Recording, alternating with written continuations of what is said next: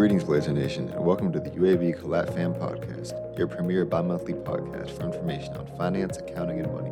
Brought to you by the Collat School of Business's UAB Department of Accounting and Finance and the Regions Institute for Financial Education. So, without further ado, welcome to today's episode.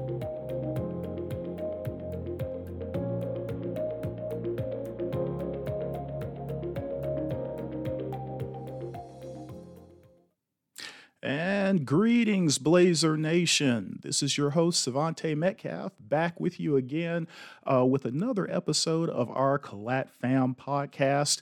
Uh, and today we have with us a, a special guest, uh, Mr. Anil Chadha, uh, Executive Vice President and Controller at Regions Bank. Anil joined Regions Bank in 2011. Uh, since then, he served in various roles within the corporate treasury and risk management departments at Regions, all the way through February of this year when he assumed his current role as controller and executive vice president at Regions Bank. Uh, in his role, he leads the accounting function for all of Regions, which is a Fortune 500 company with over six and a half billion in revenues and a market capitalization of 20 billion uh, and close to 20,000 employees with over 1,400 branches uh, across 14 states. And, and, we're happy to have them headquartered here in Birmingham. Uh, prior to joining Regions, Anil worked in the Treasury and Finance groups at several financial institutions, including Ally Financial, Wachovia, Wells Fargo, and Capital One. Uh, he holds his bachelor's degree in business administration uh, from right here at UAB, Collat School of Business, uh, and a master's in business from the Babcock Graduate School of Management at Wake Forest University. Anil lives in Homewood, Alabama, a suburb of Birmingham, with his wife and three girls. He is an active supporter of the University of Alabama at Birmingham, where he serves on the University Athletic Foundation Board, as well as the advisory board of our finance department here at the Collat School of Business. Additionally, he serves on the board of directors of Rev Birmingham and the Mike Slive Foundation. So, without further ado, uh, we would like to welcome Anil. Uh, but before we do that, we'd like to indicate that the opinions expressed in this podcast are statements of the speaker's opinion uh, and are intended only for informational purposes and are not formal opinions of nor binding on Regions Bank, its parent company, Regions Financial Corporation, and their subsidiaries, and any representation to the contrary is expressly disclaimed. And so, Anil, we are glad to have you with us today. Welcome. Thank you, Savante. It's great to be here. And so uh, today, uh, you know, we definitely want to talk more about what you do in your position as controller over all of regions. Uh, but before we do that, first I have to uh, credit you uh, as the member of our fi- as a member of our finance board. You were the person who actually initially recommended that we do a podcast. Uh, so I have to ask you, Anil, uh, what inspired you to make that recommendation? And, and by the way, we're glad you did. well, it's it's been a, a, great start. You've done a fantastic job with it. Um, so to me, what, what really stood out is if you look at UAB and the School of Business, we've had a very successful history. It's a brief history. And I think anything that we can do to market its success, I think is critically important and it adds a lot of value. We have a wonderful facility here, a wonderful physical facility, but not everyone gets the benefit of seeing it. And so I thought a podcast was a great way to really introduce those who didn't know UAB uh, and maybe share a little bit more for those that did but didn't understand the true value that's coming out of this building and coming out of the students and the alumni here. So, again, you've done a fantastic job. It was just an idea, but an idea is nothing without execution. So, very well done. Well, we certainly appreciate you again for uh, bringing, helping us to bring that to fruition, and also uh, shout out to Dr. Yates for uh, helping us along in getting all of this organized for the podcast. And we're so glad to finally have you with us today. Uh, and so let's go ahead and, and, hop right into it. And so, uh, you know, obviously we see you have over 20 years of experience in, finance and more specifically in the banking industry uh, i have to ask what actually uh, piqued your interest to get you uh, started in finance and more specifically in banking sure so i have to go back many years to probably when I was nine, ten years old. And I had an uncle who had come visit, and he was a businessman, and um, he was from International. And so whenever he'd come, he must have been hard of hearing because he would have CNBC blazing in the morning. And my father worked for Russell Corporation at the time, and so I kind of got more and more interested. And this is this is dating me, but I got to the point where every day I'd pull open the, the newspaper and see where um, uh, where Russell Corporation was trading. And so it just started this kind of mindset. I just kept you know learning more and more about it. But the seed was planted uh, a long time ago because of my uncle, and it just kept growing. Um, even when I was in high school, one of my uh, cousins uh, was was starting out in banking, and just stayed in touch with him and, and saw what he was doing, and just really felt there was a sense of energy uh, from from financial markets more broadly. And the more I got to understand what banking really was, uh, it just really drew me in, and it's been the best decision I ever made. I, I have to tell you, um, when I first started at UAB, this is back when business and engineering were in the same building. I started off in the engineering school, and so I was there for a year. Um, and it was uh, a combination of Calculus 4 and some wonderful economics courses that, that had me say, you know what, let's go across the hallway uh, to the School of Business. And uh, just been so blessed to have done that. Uh, some wonderful professors that, uh, that I had the opportunity to learn from and have just enjoyed it every step along the way. Wonderful, and see that is something that I'm so glad you mentioned is the uh, the, the, the concept of exploration uh, when you were here at UAB, and, and, that's something that we want to encourage our students to, to do is to actually come and and and speak to not just our faculty, but you know join, join some of our organizations and sit in on some of our meetings to actually gain some real world experience or insight, much like you did uh, as you were uh, coming along. Now, let me ask uh, could you go into perhaps detail of any particular uh, internships or experiences that you may have had along the way that really helped you solidify uh, that particular direction in finance? Absolutely. So uh, every summer I did something different. When I was at UAB, so my my summer jobs or internships ranged from data entry for an economics professor to working at a bank to I installed invisible fences for dogs. So I did everything. Um, but, but to really narrow in in terms of internships that helped me with my career, I will say it was definitely um, the internship that I did at the bank was, was really important. That one and uh, the work I did for the economics professor. The, the two different things came out of each. From, from just the kind of the core internship with the professor, I really got to see how important data was to making decisions. Um, and he was doing some really cool research regarding golf. Um, but what was really interesting is just understanding how he took the data that I was manually keying in uh, to spreadsheets and was using it to create a narrative and to create a business case and to create a real value from a golf instructor standpoint. And I was like, well, gracious, if I can do this with, with golf, what more can we do with data? So that was something that really early on just helped me understand how critically important that was. With the bank, I was very fortunate. Um, I worked there for probably two and a half, three years. Had the opportunity while I was in school to try out different parts of the of the organization there. Spent a little bit of time getting to know people. Um, really, really tried to make as much um, uh, value out of the time I spent there, learning from different people. Um, but it really allowed me to see the breadth of what's available within financial services and banking. Um, and it was kind of, you know, a free education, if you will, in terms of just being open minded to different things that may come my way. And that's something of a segue that I, I would like to uh, latch on to, where you mentioned that you observed how uh, important data was mm-hmm. to making decisions. And so, uh, within that, uh, I'd like to talk more about your role as controller at Regions, in that uh, how, you know, so much data. I, mm-hmm. I mean, as a controller, of course, you know, you're, you're working a lot with working capital and budgeting analysis, projections, ensuring financial statements are in compliance, et cetera. Uh, so I, I, guess from your perspective, can, can you tell us a little bit more uh, about your role in what you do at Regions and, and how you guys use data uh, to make important decisions? Sure. So I'll start with the role that I'm in right now, um, specific to, to accounting. So generally speaking, uh, we have an external reporting group we have an accounting policy group and we have an accounting operations team. So within each, data analysis is, is critically important, some in more places than others.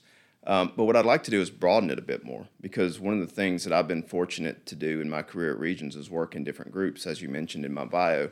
And one of the things that I've been uh, fascinated to see at every stop along the way is how there can be very similar data used for di- very different purposes within the bank. Um, and, and what I found is, well, within each case within the bank, people are using similar data, but using it for different reasons. And so, what I've really enjoyed doing is bringing those people together and say, look, you're all looking at the same data.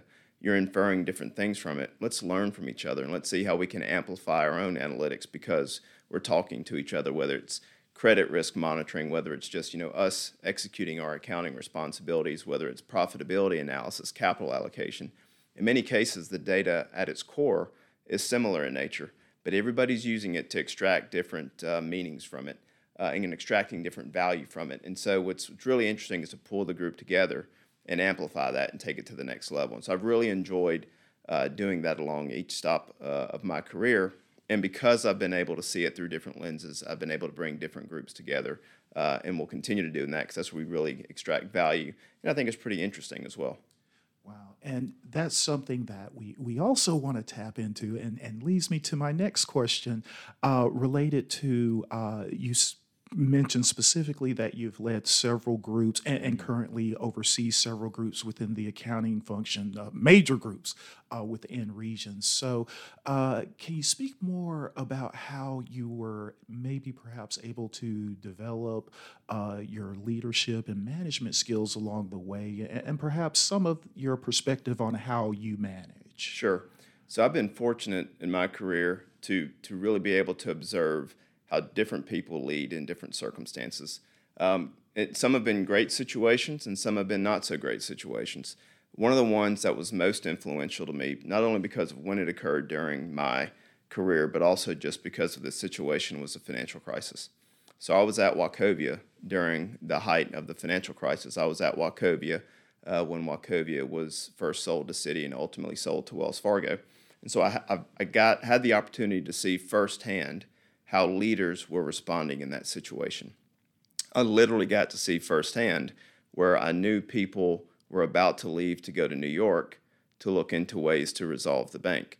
But I saw them earlier that week, seeing how they led the team, how they kept us energized, uh, knowing that that Friday was likely not going to be an enjoyable uh, day or weekend for them. And so, what I think is just critically important, and what I learned from that is, is every day when we're leading, we have an opportunity to help someone in their career. We have the opportunity to help someone, in certain cases, personally resolve certain things they're going through. Um, and, and I find it engaging. I find it an honor to get to do that as, as, as a colleague with someone or as a leader. Uh, and I think it's important for us to, to, to find ways to do that. It's a way to engage a, a team that's highly motivated to work together. Um, and I find it very, uh, very personally and professionally um, satisfying myself. So you know, I, I was blessed to see different people lead in different situations. I also read a lot of leadership books. I think, um, again, reading how people respond to certain situations uh, is is kind of free knowledge that you know we ought to take advantage of. If they're kind enough to write about it and share their personal uh, reaction to those situations, why not take that as a free uh, learning lesson, if you will? And so, you know, I try to to take that in, and uh, when I'm forced to be in situations like I've either observed myself or read about myself, I try to use that as, as an opportunity to learn. Um, and so I've been fortunate to be in the position to lead different teams that have different strengths, different opportunities to grow. Uh, and so that's helped form how I lead day in and day out as well. Wow. And we definitely appreciate that insight because that's something that we want to try to instill in our students here. Uh, you know, not just that book knowledge, but those uh, so-called intangible soft right. skills uh, and that's something that we're definitely proud to have our career services office to help us out with here at Collat and uh, also our internship coordinators and that sort of thing and so uh, in talking more about uh, your role as a leader, and even more so, uh, I want to talk more about your community involvement. Um, I noted that and we read earlier that you are on the board of Rev Birmingham, um, and that is heavily involved in uh, economic development of right. Birmingham.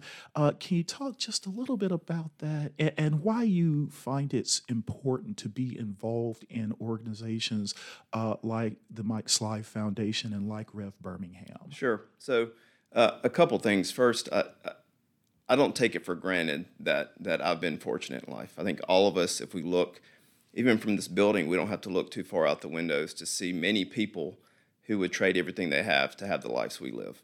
And so, to me, I feel like it's an obligation to take what I've been given, the situations that I'm in, to try to give back, to try to help others achieve what they can achieve.